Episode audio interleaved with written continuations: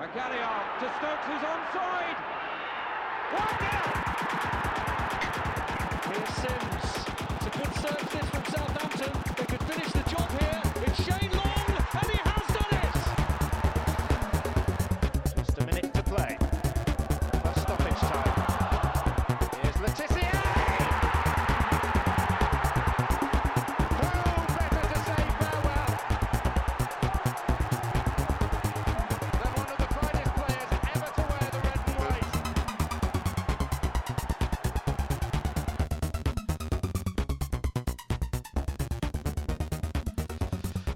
Hello and welcome. It is episode 93 of the Saints FC podcast.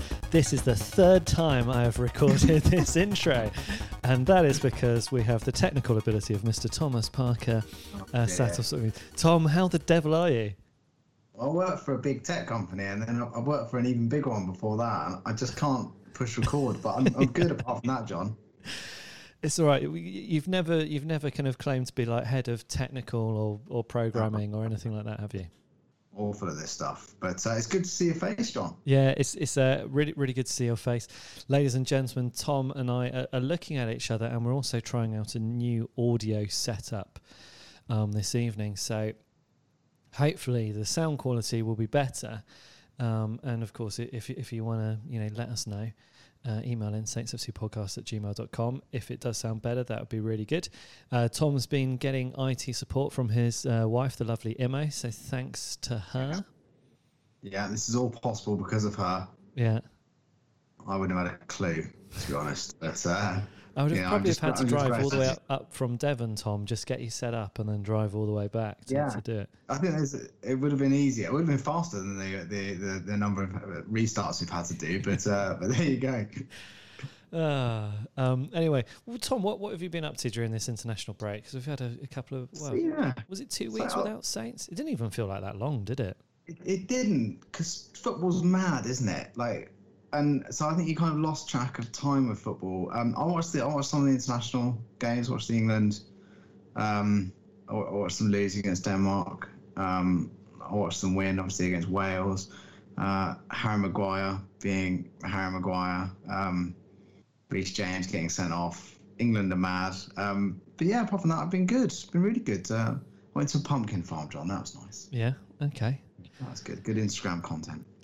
That's, I mean, that's the important thing, isn't it? That is the main thing, isn't it? It's what we're all here for. I mean, on the subject of like England pumpkin farms and Denmark, I, I once went to uh, Copenhagen uh, around about Halloween, and there's this kind of like theme park in Copenhagen called Trivoli, Trivoli Gardens, and they have like a full Halloween themed thing there, and the pumpkins there. I've, I've never seen anything quite like it before, Tom. It's Uh, pumpkin the apparently, size of like uh, an old mini. Yeah, apparently pumpkin grows 150 uh, pounds, John. Yeah, I don't know what that is in, uh, in new money, but that's No. that's that's hefty, isn't it? yeah, I, I think so. I mean, I have no idea what what pounds are, so um, They're also quite strange because they're just such like a medieval vegetable, aren't they? So something really quite weird about them. But um, yeah, but yeah, no, not like that newfangled mange tout. Yeah, well, they're posh tender stem broccoli, those guys. Harry Maguire, he'd be a pumpkin, wouldn't he? Old fashioned and sturdy, getting sent off for dodgy getting tackles. ready for everything. Oh. um, so I, I've got some kind of like interesting news. I've got an episode from Left Field coming, right? Okay. So there's this um, there's this Saints fan who uh, he- he's got big plans for a new podcast, um, which which will go you know international stardom, multiple sports, and blah blah blah. But he's a he's a, a Saints fan, so he wants to start it off with Saints, where basically the concept is is that you get um, a celebrity who supports a certain club to choose their like best ever lineup from Oh, from the nice. team. Yeah. So um, so whilst we're recording this, there's a chap called Ben who's out there recording with um Sky Sports uh, presenter Ed Chamberlain about his best Saints Oh, wow. eleven, and we're gonna get we're gonna get this first ever episode as well. Um, to go out on the Saints FC podcast channel, so that that'll be something to look forward to, Tom. So I thought The that was worth a mention. Is, is, top Saints 11, is he? Yeah, Ed Oh. Chamberlain is. Yeah, Excellent. yeah, be interesting. Uh, He's probably around Yeah. about the same age as us, I'd have thought, Tom. So thirty. Something like that, yeah. It's long, it's long gone, isn't it? That that age, but yeah, yeah, that'd, that'd be interesting because I love that because because there's some there's some nailed on people, isn't there? But then you're always going to get some fringe, fringe nutters. Uh, yeah. yeah, exciting. I wonder if you know with that sort of thing, you almost want to have like a wild card player, wouldn't you? Like who who's the Saints player that you would choose that no other Saints fan would choose, or no other celebrity Saints fan would choose? Maybe Oh. ponder that one time. If I can remember, Yeah, let's come I'll back to that you at at the the end, John. Let me put that in my notes. Wild card, wild card Saints player. Yeah. Cool. Right, that's that's that's in the agenda right at the end in the other in the any other business section. um, so Tom, I guess the the most important thing that we talk about in today's match is um, the today's match today's podcast is the the three 0 draw against Chelsea. But before we get into the into the game itself, here's a question, Tom: Did you pay the fourteen ninety five pay per Uh, no, I, I didn't. You didn't. Um, and I don't really know anyone who has done or has admitted to paying for any of the games. I'd love to know how many people paid for Fulham Sheffield United yesterday, um, um, or Burnley uh, West Bromwich just fin- finished nil nil in the most predictable nil nil ever. Yeah. Um, yeah, I, I no, I didn't, John. And like, I, I won't lie, I'm not. I don't have Sky Sports. I don't have uh, BT Sport. Um, but But you you know, my means. I have means. Uh, but you know, isn't it mad that people who pay all that money anyway are being asked to shell out even more money in this time, more than any time? It's just mad. Yeah, The, greed of, the greed of football knows no ends. it's, it's, I mean, it is just kind of crazy because, um, so like with, with the whole um, project restart stuff, yeah, I got myself a little Now TV. Uh, Yeah. You could get like a monthly. They're quite a good deal on when when we started Project Restart. So I went for that. But now you you kind of like looking, yeah, BT Sport you're shelling out for, Sky Sports you're shelling out for, and then that's not even going to necessarily cover all the games. No, Which I suppose is kind of it's kind of probably the way it's always been, hasn't it? So if you normally s- subscribe to Sky Sports and BT Sport, but you're a Saints fan, most of the games aren't covered anyway. So I Yeah. guess you're kind of used to that. Um, but yeah, as someone who's who's not been a long time subscriber, I find it pretty astonishing. It, it, what the only surprising thing about it all is that we are surprised by Mm. how sort of greedy it is and and how tone deaf it is. And I think one of the things that, that I think the t- sort of tone deaf award has to go to Arsenal for sacking Gunnosaurus to save costs uh, and then spending 48 million pound on a holding like, holding midfield player in the same day. It's just a real like the synergy of that, and then having Mesut Ozil come out and say, "Actually, I'll pay Gunnosaurus's wages." Yeah, Wait, is yeah, it just it, it never fails to to shock, does it? And um, yeah, the whole thing is is mad. yeah. I mean, we, uh, I don't know. If, are we even going to talk about Project Big Picture? Is that something that's worth talking about? Did you read Well, about that, Tom? I read about it. there was an interesting article saying uh, that's come out this after this evening saying that the Saints were not fond of it because of the prospective takeover. Mm. because obviously we we heavily linked to this American chap who is not very well regarded in Bordeaux, and um, we've obviously got a seventy-five million pound loan on the books. Yeah, I need to pay, and uh, yeah, apparently Saints weren't fond on it because there there was a fear that it could decrease the value of the club at a time when obviously Gao wants more money into the club, but. Um, I don't know. Football's kind of broken, isn't it? Really, it's it's mad if you look. Um, it's just mad. I mean, it, the, the whole Project Big Picture thing, wasn't it? It was like, if you want us to save the EFL with 250 million, you have to give all the power to these six clubs. And you're Yeah. right, it, it definitely would have devalued the, the value of Saints. So Saints were going to be given a special extra vote or something, or, or you know, their vote was going to be more valued than some other clubs in the Premier League. Um, because it was like what the big six were going to have like the heftiest votes. Then I think West Ham, Southampton, and Everton were going to have like a, Yeah, little 'cause- bonus vote or something. Yeah, because the amount of time we've been in the Premier League, like Yeah. special votes. Um, yeah. It's just. I mean, the problem is as well is there's no regard for fans. No. Is there? I don't. I mean, I love football. I love Saints, but it's not the same, is it, without fans in the ground? I mean, like, you imagine if you've been at Chelsea.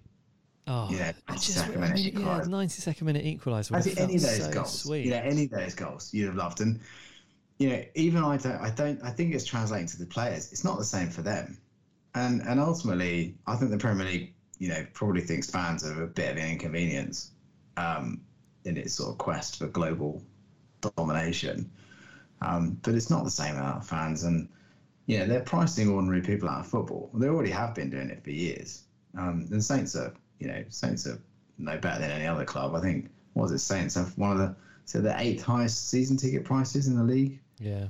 Like that's you know, it, it's yeah, it's rotten. I'm, I'm glad it got rejected.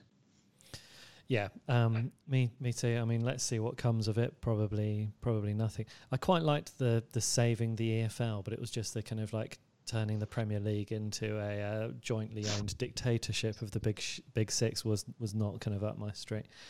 Um, anyway, so I mean, I was quite fortunate in the fact that I live in a part of the country, Tom, where you can still go to other people's houses. And, um, sounds so. Yeah, it, it happens that uh, Albert, my son, his, his best mate from school, Robert, his dad is a Chelsea fan. So he paid the 15 quid and I went and uh, sat and watched it Oh, in his living sweet. room. And it was quite fun. he, I, I mean, you, you don't, you won't know this yet because your little one isn't that old yet. But when you've kind of got like five year olds hanging out at each other's house, they get really, really tired. And by the end of it, they just start having fights and getting upset with each other. And um, Albert's mate had kind of got to the point where he was tired of Albert being there, and it kind of coincided with me then dancing across the uh, the living room of, of my mates, you know, celebrating Saints uh, equalise. And I was like, yeah, well, Al, you know, I'm probably also um, no longer welcome here, so let's. Uh, Hey, it's worth it, it, off. Yeah, It was absolutely worth it. yeah, um, yeah. So the best fifteen pounds I've never spent, but um, it, yes. It, wa- it was a great game though. So for you know everyone who did manage to watch it, listen to it, caught up with the highlights, cracking match, absolutely cracking. And and you know three alls tend to be really great. yeah. It's the the best and worst of both teams, wasn't it, John? Oh yeah, yeah. It was um it was great. It was just uh um it was kind of quite end to end, but like with long spells of dominance from each team. And then what I thought was quite interesting is by the end, I think it ended up being like two xg to one point nine xg, which makes it sound Yeah, kind of like quite fair. But if if you watch the first half, you'd have thought you know there's no way Southampton could win this. Then if you watch the second half, it's um you know how have Southampton not won this by a vast amount? Yeah, it was funny. I think yeah, I think you're right. It was like 1.94 to like 1.86 or something. Yeah. I mean, I won't pretend to still un- understand XG, uh, but I thought, well, a it was brilliant to watch because there's lot, there was lots to enjoy, wasn't there? Like if you even as a Saints fan, you look at someone like Werner and you know like he's going to be a mega star, isn't he? Yeah, and he was just unplayable. Havertz, I mean, Chelsea, for all their faults, and they have many faults, they have a, that front line of Pulisic, Havertz, uh, Werner, um, and I think I'm forgetting one of them. I'm forgetting the other one. Uh, you know, it's just unplayable, isn't it? And, and Saints, for the first 30 minutes, just could not get near them. And, um, yeah, I think in many ways, we were lucky to be 2 0 down after 30 minutes, John. yeah. I mean, uh, let, let's go through that, shall we? Because we had that kind of very early chance um, for Chelsea where Chilwell had a shot going across goal, which Yeah. is quite simple, really. I think for McCarthy to stop, and then there was the follow up, I think, from Havertz, um, which he stopped as well, which wasn't too difficult to to get to. Um, but then we also had the disallowed Werner goal. Yeah, which was right. A great decision by a linesman. Yeah, yeah, spot on. Um, although, I mean, if you're McCarthy, you're bloody relieved that that one has, has been disallowed, haven't you? Because it was dreadful for, from his point of view. Yeah. I think though it, they were all over us. I think we we struggled, didn't we? I think maybe with with Theo coming in and not um, yeah, not maybe knowing the system as well as obviously maybe Stuart Armstrong was. I think we we really looked exposed down that left, and yeah, but again, you know, we talk about Havertz and we talk about Werner, but yeah, what a player Ben Chilwell looks like. Um, you know, which as an England fan is, is great to see. But yeah, Chilwell was was murdering Saints down that left hand side. Yeah, which is um, was it Chilwell and Barnes last season? Oh, no, no, no. Yeah, Chilwell. Uh, um, where did Chelsea get him from? Was it Leicester? No. Yes, it Yeah, was. it It's was, Chilwell yeah. and Barnes for the nine 0 They murdered um, uh, uh, Bertrand Yeah, repeatedly until Bertrand got sent off after eleven minutes. yeah, they, yeah, they look like they look a hell of a team, don't they? But it, it, you know, just going forward, I mean, they look like they were going to score every single time, didn't they? yeah. And then, of course, uh, eventually they did get the ball in the net and, and it counted. And um, again, Chilwell was involved um, with a lovely long ball, but along the floor, um, which Werner did just beautiful dummy, didn't he? And made Bednarek just look like a total moron.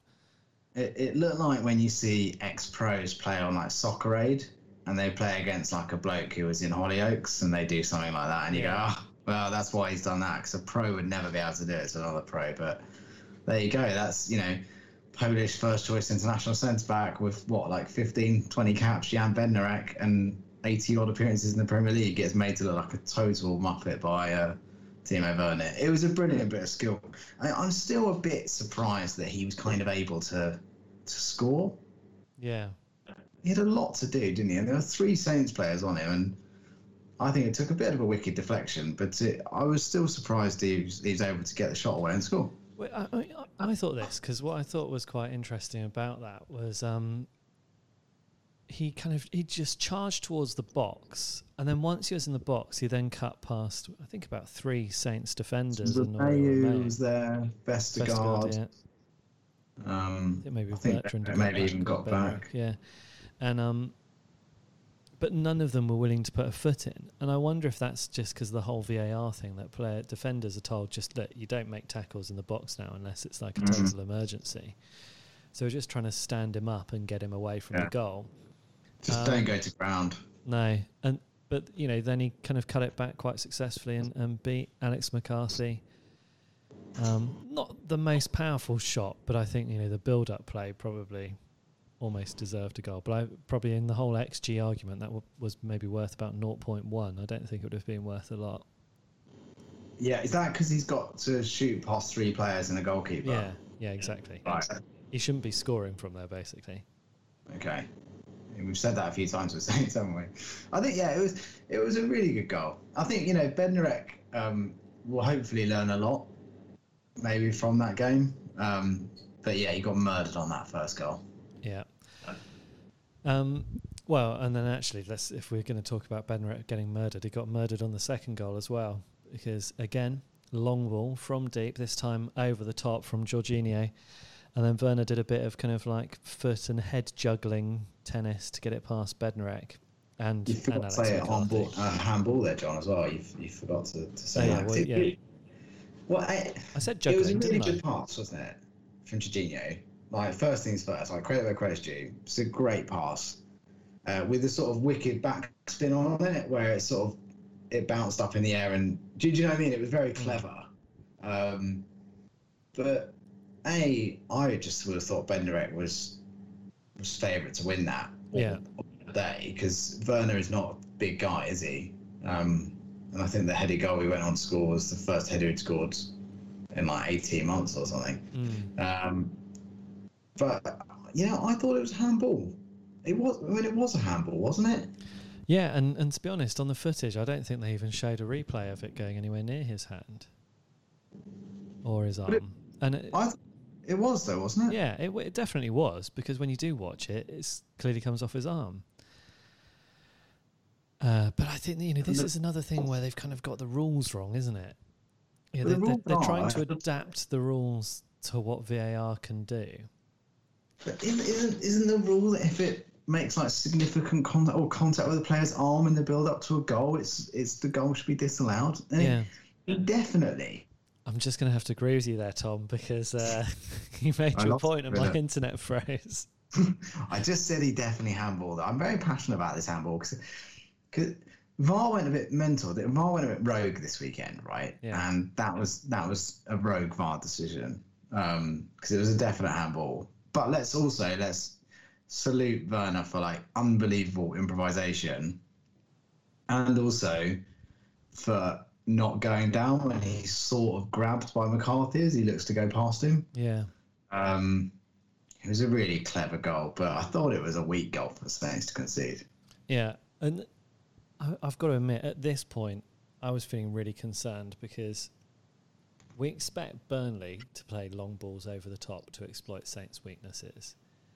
Um, but we've now seen it with Spurs and with Chelsea that you know the bigger teams, the teams that kind of allegedly play football, are now also going. Well, hang on a second, we don't need to play football against them. In fact, that's the worst thing we could possibly do because they'll just rob rob the ball of us and score goals as we build out from defence. So let's just hoof it long, and um, you know take on their kind of like weak centre backs, and and that really worried me because I was I was kind of fearing at that point that we might see another sort of onslaught. Um, and you know, Yeah. Havertz and Werner were playing it really nicely together on the ground. Let alone before you kind of allow Chilwell and Jorginho to do the long balls in. Yeah, it it looked like it could get quite messy, didn't it? I mean, I think the Saints' confidence looked shot really at that point. And I think you know you're looking at the centre backs and you're thinking, well, hang on a minute, this is a team that predominantly plays on the ground. We've brought in Vest, we've got Vestergaard, who's kept his place, you know, Yeah. fairly, but you know he's not the fastest. He's a bit Bambi on ice. Uh, Bednarek is clearly rattled by, uh, you know, by by anyone really. You know, Havertz, you know, Pulisic. We just couldn't get near them, and I, you know, you were look. I, I thought like, gosh, you know, this could be like Spurs, but without Saints replying. Yeah. Um, but then Chelsea do what Chelsea do. Yeah, what I mean, what, what I thought in in some ways was um, there was another chance, wasn't there, where Werner got into the box and all he had to do was cut the ball back to Havertz, and it would have almost been a carbon copy of the um, Ings goal against Burnley, where Che Adams cut Yeah. it back. And and Havertz was really annoyed, and Werner was like, "Well, you know, I'm going for my hat trick, so whatever." Yeah. And There were plenty more chances, my friend. yeah, and and it felt like Saints were always going to get chances in that game. So we'd had a few kind of sniffs where we marauded forward and looked, yeah, like we were going to get a chance. And then that's when it happened, wasn't it? It was very shortly after that. Yeah, that and we- I think but this was the thing. You knew that Chelsea. You know that if they conceded, they would have every chance of conceding again. And that, John, it was a brilliant Saints goal. You said on a WhatsApp, you said it's the the archetypal Saints goal. It is absolutely archetypal Saints goal. Opposition team trying to play it out from the back. Great hassling from Che Adams, wins the ball back and plays a lovely through ball to Danny Ings, who finishes like the striker that we've always dreamed of having. Yeah, it was great. I mean, Havertz trying to be too clever. Um, sandwich between Walcott and Adams. Like you know, I've, I'm critical of Adams on our particularly on our WhatsApp group, John, of Adams finishing. But like, what a player! You know, he is for Saints, and what an incredible. You know, not only winning the ball back, but there's a brilliant millisecond where you see as soon as he wins the ball back, and you see Ings self, Ings points to where he wants the ball just for like a millisecond. Yeah. And Adams puts it on a plate, and obviously, know, as Dave Barrington would say, know, it gives the keeper the eyes and just glides past him, and it was almost like um, it was almost looked like a training ground goal, didn't it? Yeah. Was it just beautiful? I, I just I love Danny Ings now, Tom. What more can I say?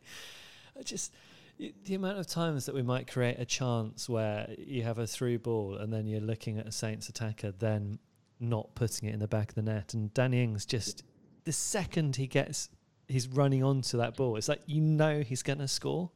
We've not He's had a striker that we've been like so that I've felt so confident that every time he gets in front of goal, he's he's going to score, and he is that man. Yeah, uh, and it was a it was a it was a great Saints goal. I think a because um, it showed what they needed to do in terms of they needed to get closer and stop Chelsea playing. Um, and then as you know, lo and behold, as soon as you do that, you know Havertz overplays, Adams gets uh, Havertz gets squashed between Walcott and, and Adams, and I, I think you know it maybe took Chelsea by surprise as well because I think they probably thought it was a foul. It certainly like could have been given as a foul, Mm. um, but it was a brilliant finish, and I think you're exactly right with with Danny Ings now.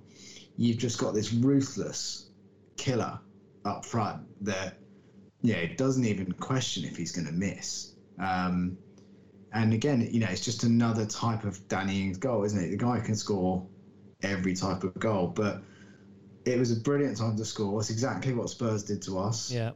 you know, just for half time, and it it turned the game on its head. Yeah, totally. I mean, the, the second half was a completely different prospect, wasn't it? I mean, Saints were just on the up.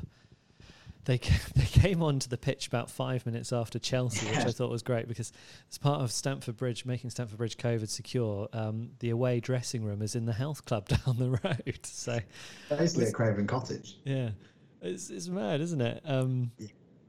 so No, anyway, so Saints, you know, took took their took their time coming coming back, and you know, really enjoyed that second half, didn't they? And and then we had like this really um, lovely sort of uh, passing exchange on the edge of the the Chelsea box. Do you remember Oh. this one? What was Vestergaard? Was Vestergaard's the guy who lays it off, isn't he? To Ings, I think, in the end. What for the for The the shot? shot? Yeah, Yeah, I think it's Vestergaard. He, he does the layoff. It's a lovely little touch. yeah. There's, there's a little bit of sort of, door, sort of they? tick attacker sort of passing round round the box Yeah. there. Um, it's quite funny because obviously the Saints away kit is the white shirt with the red sash, which is like the one where we got promoted from from League One, 120th 25th anniversary. But obviously it looks like the Peru shirt. And they had Glenn, like Hod- yeah, they, they had Glenn Hoddle um, commentating on the BT Sport, and he was saying that Saints at that point looked like a genuine Peru, and I think from his era, you know, Yeah, Peru, Peru. were kind of like considered, you know, quite stylish, you know, really clever passing. Athletic, fit, Yeah, all that high altitude. Yeah, and I think that's an interesting thing that Saints have got in the locker with Danny Ings because he doesn't need any backlift, does he, to strike the ball hard? Mm. And I think you'll see him hit a few like that, where he just, you know, he doesn't need any space just to get a real hard snapshot away. But Saints were knocking on the door.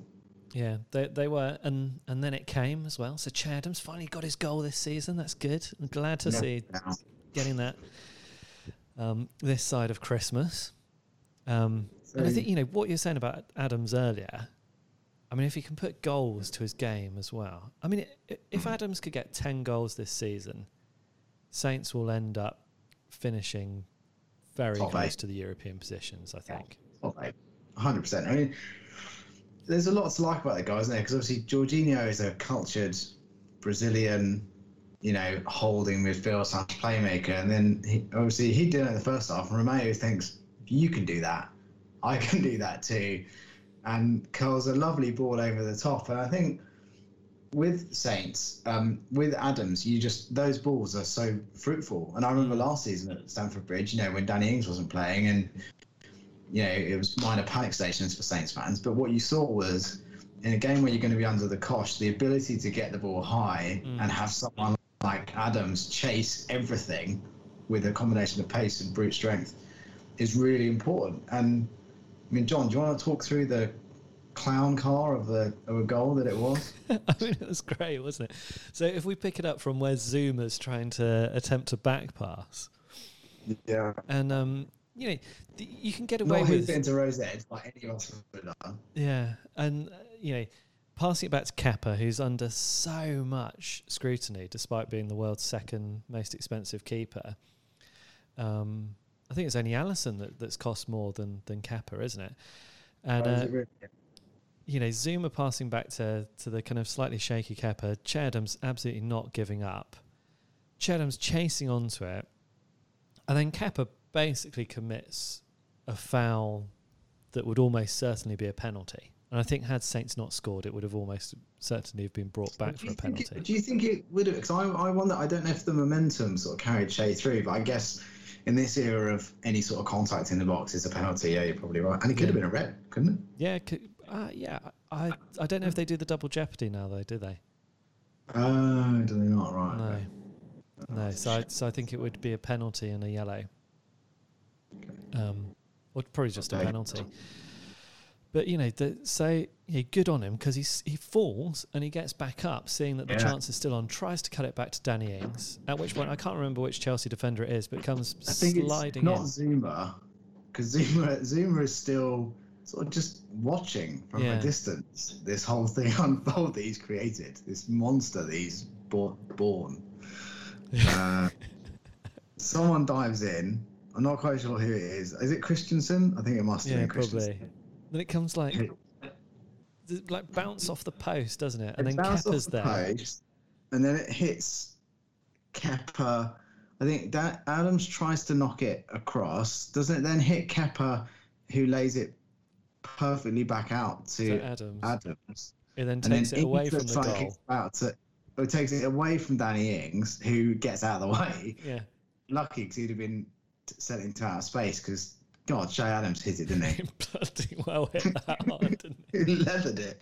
Old school.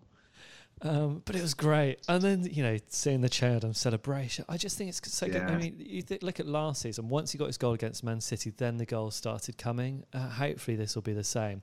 I'd love it if Che Adams could get into double figures because I think if he does get into double figures, we keep Danny Ings fit and they're working together. You know, That's as, as we said earlier, season. we- we're going to be well up the league table. But yeah, I was I was kind of in seventh heaven then. I thought, you know, two two, still a long way to go in the match. You know, good chance of us winning it. And I think, you know, Vestergaard was also feeling like that as well, Tom. Hollywood Vestergaard. yeah, Vestergaard's thinking, right, you know, th- the momentum is with us. Nothing can possibly go wrong. I might as well channel my inner Jack Stephens and go on a marauding run from the centre of defence. Where, where also not only am I rolling on from the centre, but where I end up on the left wing. so I'm like nowhere near where I'm meant to be at all.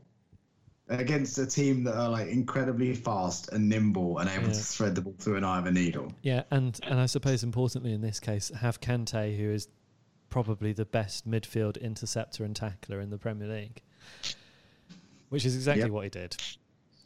And then Vestergaard was yeah on the edge of the 18-yard box as um, Chelsea kind of broke away from from a counter attack and um, you know what was it? It's like great interchange, wasn't it? Was it Pulisic then Werner Pulisic then did this brilliant. Havertz? Yeah, and Pulisic did this great bit of skill where the ball looks like it's caught under his feet, but he doesn't. He it, he manages to get it out, and then like with it while he's off balance with his left foot, play a beautiful threaded pass through to Werner, um, and it was an easy goal.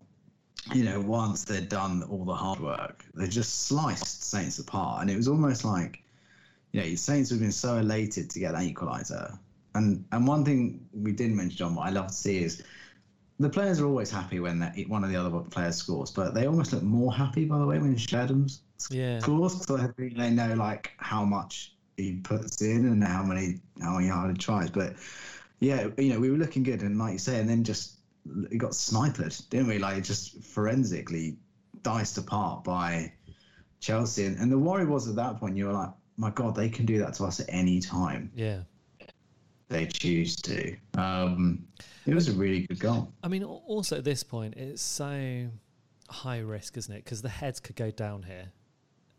You know, uh, I was and I was chatting to my friend who, who supports Chelsea and just going like, you know, this is um, this this could quite easily end up being like four two or five two at this point. Yeah. But then I was like, but it could also end up being 3 3 because it was quite end to end. A lot of this game, it was very open. There's a lot of excitement going on. Um, and it's an interesting number of substitutes as well made at this point because um, uh, I don't think it was a, a surprise that Romeu was taken off with his yellow card. We saw Diallo come in. We saw Tella come Mhm. in for Redmond. I think maybe a lot of people weren't necessarily expecting Walcott to get a full 90 minutes in his um, uh, first game back. Um, and then Shane Long coming on as well, which I, Yeah. I, I mean, I don't know if Shane Long particularly added very much, um, but Diallo Oh. coming in allowed Vestergaard to put himself up front. Yeah, and I think well, I think one with um with Shane Long, I think Adam might be just knackered. Yeah, I think as well. You know, there's, there's there's probably an element of that.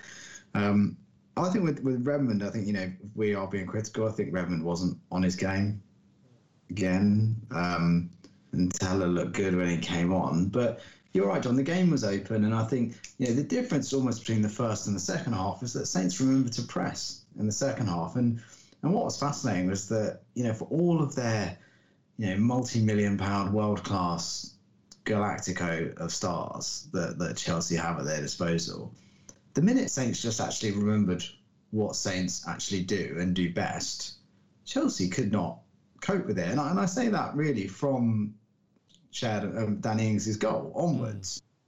You know, as soon as Saints kind of actually thought, actually, you know what, as long as if we stop these guys having the run of the park, um, then we can make a game of this. And the second half, Saints were well on top. Yeah. No, I, I, I fully agree, Tom. So, I mean, should we? Where, where do we take it now? Do you want to just talk about how good Saints were playing that second half, or do we fast forward to the ninety-second minute?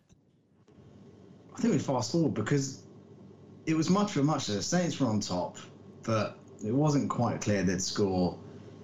But again, you know, you look if you're a Chelsea fan or you're Frank Lampard, you go mad when you because it's a stupid foul. Yeah. Like 92 minutes in, and give them a I chance to hoof it into the mixer. Yeah, in classic early '90s footballing. Yeah, it was a stupid. I think it was was it Havertz. I think actually in the end yeah. fouled um, Bertrand with a sort of just a nonsense foul. There's no need, and you know you got to think like, what are they doing? You know, 92nd minute. You know, you give anyone a chance to get the ball in the box. Um, but interesting from Saints because because James Ward-Prowse didn't take it, and it looked like a James Ward-Prowse mm. free kick. He's been, he's not been. His free kicks haven't been that special this season yet. I know he'll produce some special ones eventually, but I don't think James Ward-Prowse has done it yet with a free kick where you thought, "Oh, oh, that's that's really good." So you know, maybe from the left, let's just whip it in, outswinger. Yeah and also maybe the Saints realised they were becoming a little bit one-dimensional. Mm.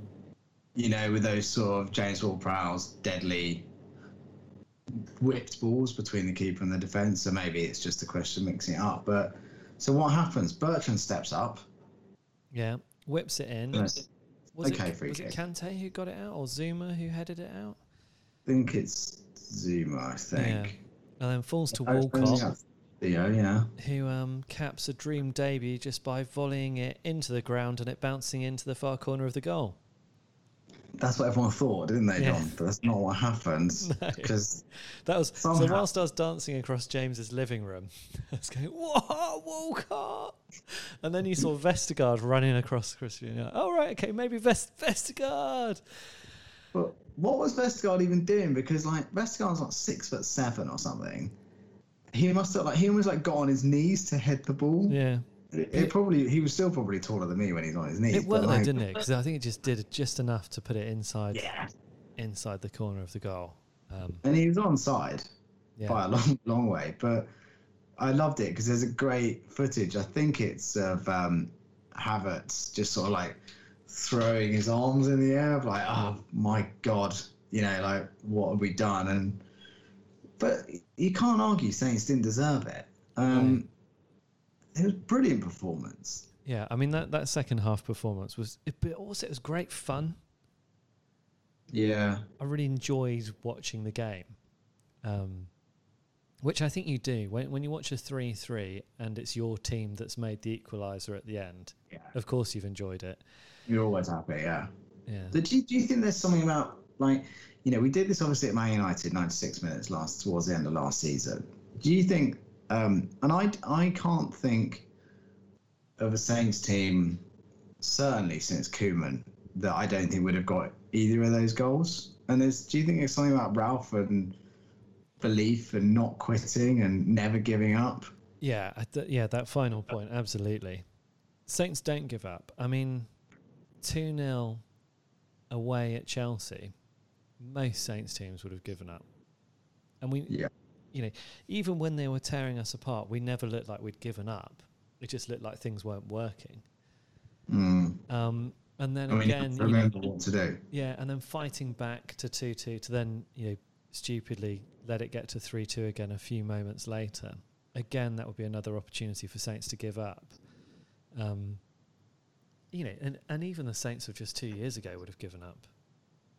That Yeah, hundred percent. I, think it's Pellegrino, Puel, all would have given up. yeah. I think it it tells you everything about I think Hassan and also the sort of temperament of the players he's assembled. You know, and you know, not all the players are new there, are they? I mean, if you look, um, the spine of the team would have been there over two years ago in terms of like your Ward Prowsers, your Romeu's. Um, but you know, adding players like Che Adams, I think he's just given Saints just a bit more steel Yeah. and a bit more like you know what he? He described it like heavy metal football.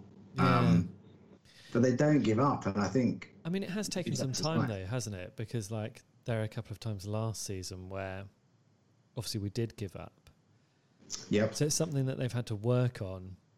But there, there, there is a belief now. There is a belief that it will work. Um, and they do seem to be able to kind of stick at it for a bit longer now and keep on pushing. Yeah. I mean, it, it was great. I, I think there were so many opportunities for the for the Saints players to quit in that match, and they just didn't. They just carried on, and we and we've got a point. But also, I think even more important is just like the vibes, the good Yeah. vibes of, of you know coming back from two 0 then coming back from three two, getting a point.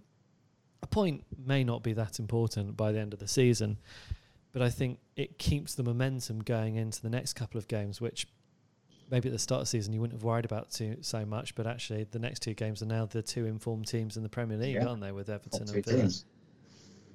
And I think that's really Yeah. important is going into those games with a level of belief. A hundred percent, and I, I think you're right. I mean, they'll all come into training tomorrow. Uh, no, well, they, actually, they- they'll be in today when they get uh, um, Sunday off. You know, they'll all come in with uh, their heads held high. You know, you imagine spirit will be high. They'll be looking at Everton thinking they can they can get something out of that game. Um, but yeah, I, I completely agree, and, and it's it's about not losing, isn't it? You know, when you're two 0 down, you don't need to win the game. You need to not losing is the achievement. It's like doing a marathon, isn't it? It's not about the time you do it. It's just about the fact you've done it. And and also to look at it and you know, Chelsea spent I think a quarter of a billion pounds on that forward line. I think I was I was reading. Um, I mean, they do look pretty tasty going forward. they don't look amazing, but but also like football's mad because like their back line is awful. But it's not Chilwell's very good. Um, but their centre backs are well ropey, and you know, I, I football is, is mad in the sense that you know you you can assemble, you can get given go to a billionaire and say like, give me all this money, and I want to assemble this really this machine that goes really fast, but there's a chance also that it's going to explode quite a lot, and they just go, yeah, go on then, like go really fast. Don't worry about the exploding bit. Um, but with Saints, they've just got this kind of balance, and, and and also I think with the new signings, all of a sudden we've got a squad that does look deep enough to Mm. compete. Um, and and also like shout out to Theo Walcott. I think he created is it seven chances or five I more think it was than five any other chances, wasn't it? five chances more than any other player for on the pitch on Saturday. So, you know, for all your Havertzes and all your Timo Werners, um, Walcott is creating was creating more than them. Um, So, I mean, let's get on to that, John, that, Tom, because I wanted to um, get your opinion on what was what was the return of Theo Walcott like. I mean, I, th- I imagine he must have been gutted not to be doing that in front of fans, and you know, the next home game, I think it'll be a real shame, you know, that there's not thirty-two thousand people there welcome welcoming him back. But in terms of the performance, Tom, what what what did you make of Walcott? Is he going to give us something this season? I think he was slow in the first half, which is understandable. I think the guy's played what 16 minutes of football, 12 minutes of football or something all season. He did seem off the pace in the first half, and he's only had a week. And one of those days, Staplewood was closed for deep clean, wasn't it, because of Stuart Armstrong? Um, so he's not had much time. Um, I think he had what is it, a 45 minute session with Ralph when he arrived, and 45 minutes before the game. Um, I think he, you know, and, also it, it must be difficult being a winger playing against a team that are, are going forward so much because you must be caught between two minds of like, am I a winger or do I actually need to just constantly track back because otherwise we're going to get killed here. Um, I think he, he he sort of came to life a lot in, in the second half, and I thought not only did he look good, but the interchange with Carl Walker Peters Mm. looked good. Um, and fundamentally, like he's a really good footballer, isn't he? Like you know, his passing, his control. You know, he's still got it. This isn't like, you know, George Best, you know, doing a cameo for, you know, some team in America. This is like we, we've got a kind of prime Theo Walcott here, I think. You know, and he's got a point to prove. Yeah, I mean, it's quite nice, isn't it, to have a player that can come in where you know they've got a good touch, you know they've got a good level of skill, you know they've got experience and a good understanding of the game already. It's quite rare in a in a Saints. Mm. Yeah, loads of Premier League experience. We we just Yeah, well, uh, yeah. When was the last time we signed someone with oodles of Premier League game time? Yeah. Um, Yeah, and, and just to see someone kind of slot in, and I don't think he would have started. I mean, if Stuart Armstrong hadn't tested positive for COVID, I, I don't think there would have been any chance of Walcott starting. Um, but you know, I, I think he he he did really well, and he was in the right position uh, to you know fire that ball back in, into the box when when Vestergaard kind of grazed it into the bottom corner.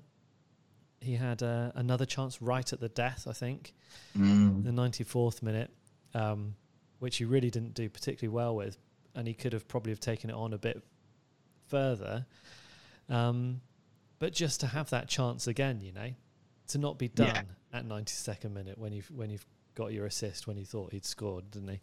Um, and uh, yeah, no, I, I was I was very pleased with Walcott's return. I think it was kind of Yeah. like a, a good solid seven out of ten performance.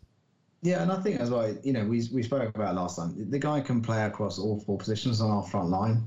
Um, yeah, he can even lead the line if he has to. And I think, you know, we are looking at it's a con- it's a compressed season. You know, Stuart Armstrong does have injury difficulties. So does Nathan Redmond. I think Nathan Redmond is also, you know, is going through one of his spells where he struggles for confidence. And you know, you can see um, a time when when Redmond plays on the left even, um, and Red and and um, sorry, Walker plays on the left and Armstrong slips in on the right, and, and you know, then all of a sudden you have got a player like Redmond coming off the bench who's an impact player. Yeah, Um, yeah, so I think that he brings a huge amount of sense, and that's before you even start to talk about, you know, what's a player like that? You know, you got like Michael Obafemi at Saints, who, um, you know, Ralph has spoken a lot about. Yeah, he's kind of alluded to off the field things that stop Obafemi being the player that he could be. Someone like Walcott can come in, 31 years old, probably as fit as anyone in that squad, and you know, he, you would hope that you know, players who have looked a little bit distracted, like Obafemi and Valery, would look at someone like Walcott and say, "Well, that's that's what you got to do to be a pro. You got to just give up everything, yeah, you know, and that's what you got to do. You don't go out, don't drink, don't eat the bad things, don't make a tit of yourself in, in Buddha bar. You just work hard." And I, I think you know that that's the value that, that an- another value which we'll never be able to quantify this season is the impact a player like Walcott, you know, in terms of raising the game of other people and raising the professional standards will bring. Yeah, I, mean, I, I think kind of whatever way you look at it, um, yeah, a going to be fantastic for the younger players around to have someone like Walcott to look up to. Um, I think like forty-seven England caps. I mean, that is- Mhm. that's great. Um, and then, you know, that option either Walcott's going to be coming off the bench, or Redmond's going to be coming off the bench. Um, or Armstrong's going to be coming off the bench. So you're going to have a little bit more in your arsenal. I, I think kind of the amount of times that Saints have needed something more to bring on, and Yeah. the only thing we can ever bring on is Long and Obafemi because they're the only two players on the bench that can change anything.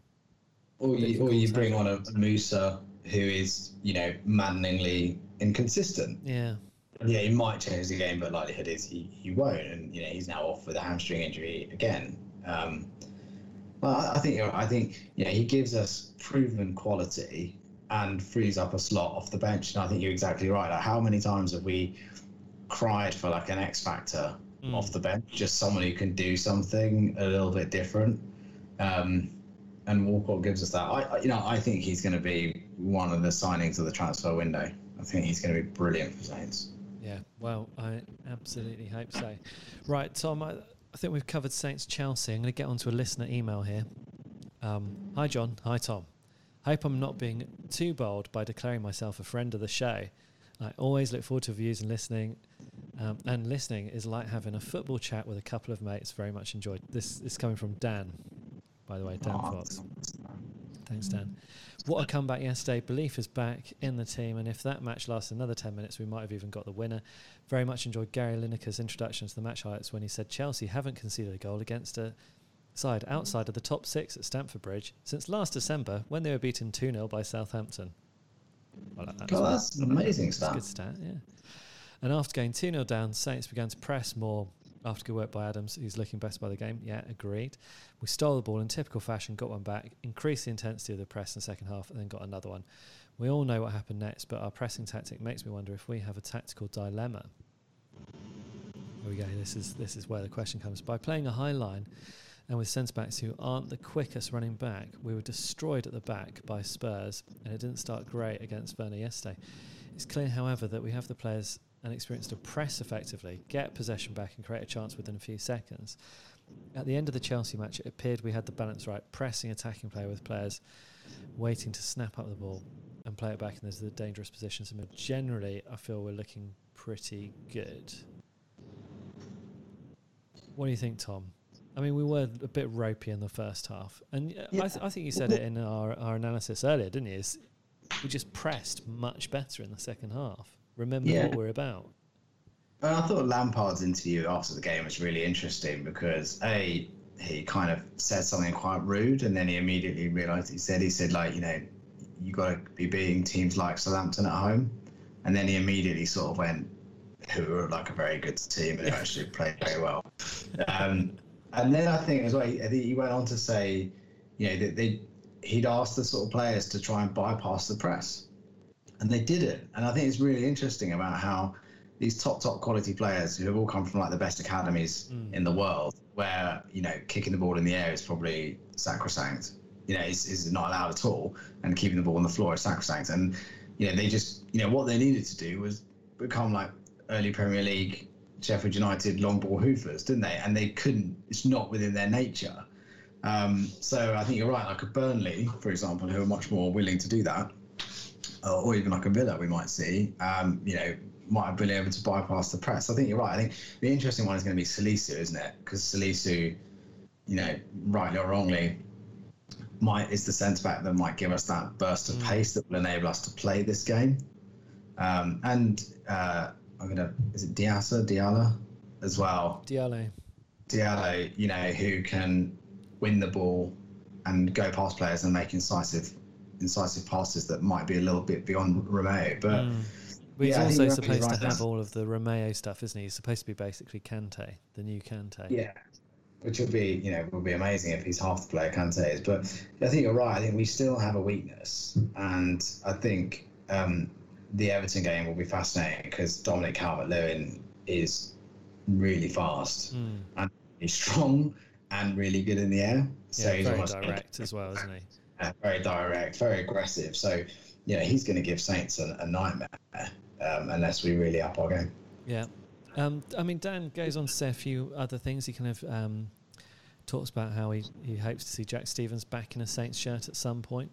Talks about how Kay, Kyle Walker Peters' appreciation, what a player, what a bargain. Um, and also wants to discuss players out of form. Um, so Ings being a prime example of a consistently brilliant performer, whereas Saints have several players who can do a, a good game or a bad game. For Yannick Vestergaard comes to mind. Um, and his feeling is that some fans have it in for some players, and his favourite player, Nathan Redmond, doesn't beat two players and set up a beautiful goal in the match. And some stands, some fans start questioning his involvement in the team. And I feel some fans forget what he's capable of. And that fantastic run against Spurs in the FA Cup last season to set up the Danny Ings goal was one of the moments of the season. And the focus needs to be getting on good players back to their best instead of knocking them down. Yeah, you know, we'd all agree with that. I think, and none of us like knocking Saints players. I think, um, I think the problem we we have as as fans is when players clearly have ability and aren't, for whatever reason, utilizing it consistently. And with Redmond, Redmond is, uh, you know, on his day, he's unplayable, isn't he? He's fantastic talent, but it's the it's the inconsistency I think that that that stings. So no one's questioning it. Is he a really good footballer? Of course he is, but like, you know, he you know five goals a season, he should be getting double figures. Yeah. And if he double figures, then all of a sudden he's knocking on the England door. I, th- I think you know the, that is the interesting point about a player like Redmond is when he's good, he's very very good, um, and then you know when he's bad, he's just kind of fairly anonymous, isn't he? Or even even worse than anonymous, he's frustrating because he tries stuff and it doesn't come off. But I also wonder yeah, if I've never. is, yeah, is, I- is I've it never something seen with that sort of the player though. Tom? Like Yeah, is there is there an element there of like this is the you know for those mercurial players, mm, uh, bit like a Boufal, you know, you're going to get, you know, because they, and I also think there's an element, like players like Boufal, where, because they try, and Tadic was very much like this, wasn't he? Tadic tries the very difficult. Do you remember that for Saints? He's always trying to do the very difficult pass, the very difficult, intricate thing. Now, by its very nature, unless you're Zinedine Zidane or Ronaldinho or Messi, those things don't come off all the time or even very often. So it's very easy to get frustrated with it. Um, and I, I, I, you know, I think therefore, you know, you kind of look at it, you get people get on their backs a bit when really, you know, you know, I don't know if you you saw the highlights of the Saints eight 0 against um, Sunderland. That I think it was like this time six years ago. I think the weekend, but yeah, if you look how many like brilliantly clever passes there are from someone like Tadic in that game, where he just finds space for players and he like play. And, you know, Steven Davis was another one of those. You know, just always trying to do the difficult, clever thing. I think with Redmond, the, the issue is he's so he's so high profile, isn't he? mm. So visible. Um, Yeah, Yeah. You, you're never going to miss him messing up, are you, Redmond? And I think it's it's kind of because we know how good he is. That just it just immediately puts him much more under the spotlight. Yeah, and also he gets in great positions. Like Mm. yeah, you see, he doesn't like just miss thirty yarders. He misses quite a lot of like one on ones or first time you know chances that Yeah. come to him in the box. So you know chances that you look at like other top top players in the league, they they generally put away. Yeah. Um, Dan, I hope that kind of answers your questions. He says, That's it for now. Thanks for your efforts in making the pod and hope you've had a good weekend. And thank you very much, Dan, for emailing in. If you'd like to do the same as Dan, it's saintsfcpodcast at gmail.com. And um, as long as you're not really rude, we might read out your email and tackle some of the questions you've got in it. Uh, we mentioned we've got Everton coming up. Only points that they've dropped this season so far have been against Liverpool, and that Yeah, uh, draw at the weekend. We've talked about Dominic Calvert Lewin looking L- Dominic Calvert Lewin looking good. Um, James Rodriguez, bloody hell! I might, I'm, a, I'm a bit jealous about that. what a talent! Yeah, Why isn't it? 'Cause all that talent, and he wasn't doing it for Real Madrid, and he barely did it for Bayern Munich, and he, you know, turns up at Everton, and maybe you know maybe some of these players need to be a big fish in a small pond. Adam Uh, Lallana. Adam Lallana, yeah, you know, maybe, but he's you know he's, he's doing well for Brighton. I think, yeah, I, think the Everton game is going to be really interesting. I think because you know there's no doubt whatsoever that Jordan Pickford has basically got away with injuring the leagues and possibly Europe's best footballer, isn't he? In a horrible way. And I know a lot of I mean, how sad would it be if he got tapped up by Barcelona during this time that he's off? Yeah, that'd be horrible, wouldn't it? Yeah, What well, with Ronald Koeman, his former manager, and his, the man who is his, who he's the protege of? That would be terrible. John. Yeah, What as, as Barcelona rebuild their team for the post Messi era around a certain Dutch centre back? It'd be a nightmare. None of us want to see that. But he should, all jokes aside, it was a horror challenge. Um, he should have been sent off, or he should have got some sort of retrospective ban. Football's again like VAR went mad. Um, Richarlison though suspended, so that's guaranteed they won't score at least one. That's one goal that they won't score yeah. uh, because he's contractually obliged to score against us every time. Um, I think Saints will give Everton a really good game. I, I- I'm looking forward to it. I think it's two sides that, um, you know, will be kind of hopefully fighting out towards the, that top half, best of the rest sort of group. And and they're exciting teams, and they're they're teams where you can have like really exciting stories, like a James Rodriguez reigniting his career, or um, you know the best strikers outside of the top six knocking on Harry Kane's door to to Yeah. get that England slot. You know, Ings versus Dominic Calvert-Lewin, I think, is an interesting interesting prospect, isn't it? Then we've got Villa away, who, who've won every single game, Yes. twelve from good with it. twelve. And it just come off a very smart 1 0 last minute win against Yeah, Leicester, so they're going to be pumped. Um, and have signed some really good players. You know, uh, Ross Barkley is a masterstroke. Yeah. Um, yeah, look, I I think this is the great thing about the league this year, isn't it? It just looks for the first time ever, well, first time in a long time, genuinely open. mm. A lot of teams have strengthened in, in quite interesting ways, I think, and it's it's causing some interesting games, isn't it? I mean, Yeah. plus you, you take out the crowd, and I suppose probably the anxiety and perhaps the care and attention that the players give when they've got you know thirty thousand fans on their back, whatever. It's you know it's looking interesting. Tom, Yeah. I've got to say, what's not interesting though is how dreadful my fantasy football team has been doing. So do you remember that when I first mentioned this? Oh, I didn't do this. I No, know. You didn't. I was I was kind of in the top ten. I'm now um, 86th in the Saints FC Podcast Amigos League. How many? uh, How many? Eighty-seven people in that league, John. Um, no, there's there's more than that. There's um, let me see how many there are in total. Who's co- who's costing you, John? Who is the uh, who's your nemesis? 159 in total. Okay, so you're at midpoint, not bad, Yeah. Um, solid. Well, uh, top of the league is Lord of the Ings, Good. Matthew Good. Moody. But John, have you had any horror picks? So did you pick? I don't know, Kepa or something disgusting like No, that? no. I'll tell you what my horror show was. Was um, two weeks ago or two game weeks ago.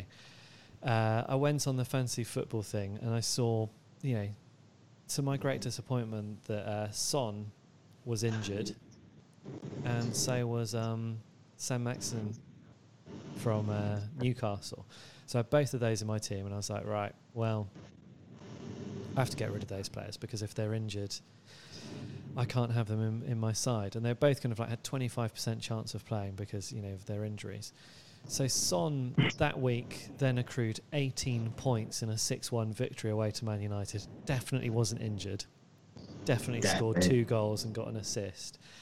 And uh, Saint-Maximin did, did something similar. Um, and so this week, my transfers were just reversing that mistake I'd made the week before. And now I'm playing catch up. Um, catch up Son with, with my Did previous Son team. score? Son scored this weekend. Yeah, so Son did well this weekend. The Um, Bale effect is in full effect, isn't it? Yeah. Three 0 three 0 coming on the pitch, seventy minutes, three 0 at the end of it. You, you know, you don't love to see it, but you do also to have a absolutely little love bit to of a see it. Yeah. Um, so Tom, we've got to get back to that question. Who's your wild card Saints player that no other Saints celebrity, Saints supporting celebrity would choose for their eleven? I mean, this will be embarrassing if you choose a player now that Ed Chamberlain chooses in the first ever episode of this concept of a podcast. Yeah. It's called Matthew. No, no, I would I would go with a player who I at the time for me seemed incredibly talented and actually ahead of his time as a centre back. Seemed to be quite from what I remember, and I was only young, very cultured player who disappeared without trace um, in the early Premier League era for Saints, early to mid Premier League era, who is uh, Richard Hall Okay.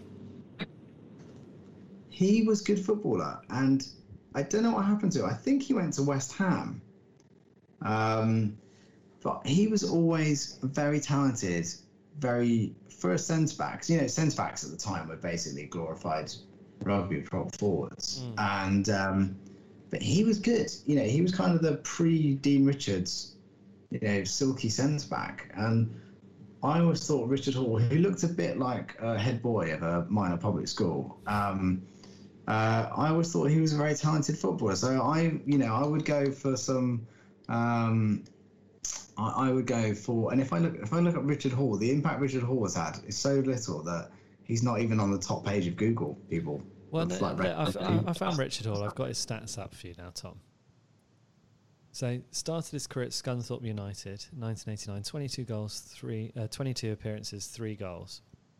Played 128 games for Southampton from 91 to 96, and scored 12 goals. Then you're right, transferred to West Ham United, where he only ever played seven goal, seven games after that, and that was it.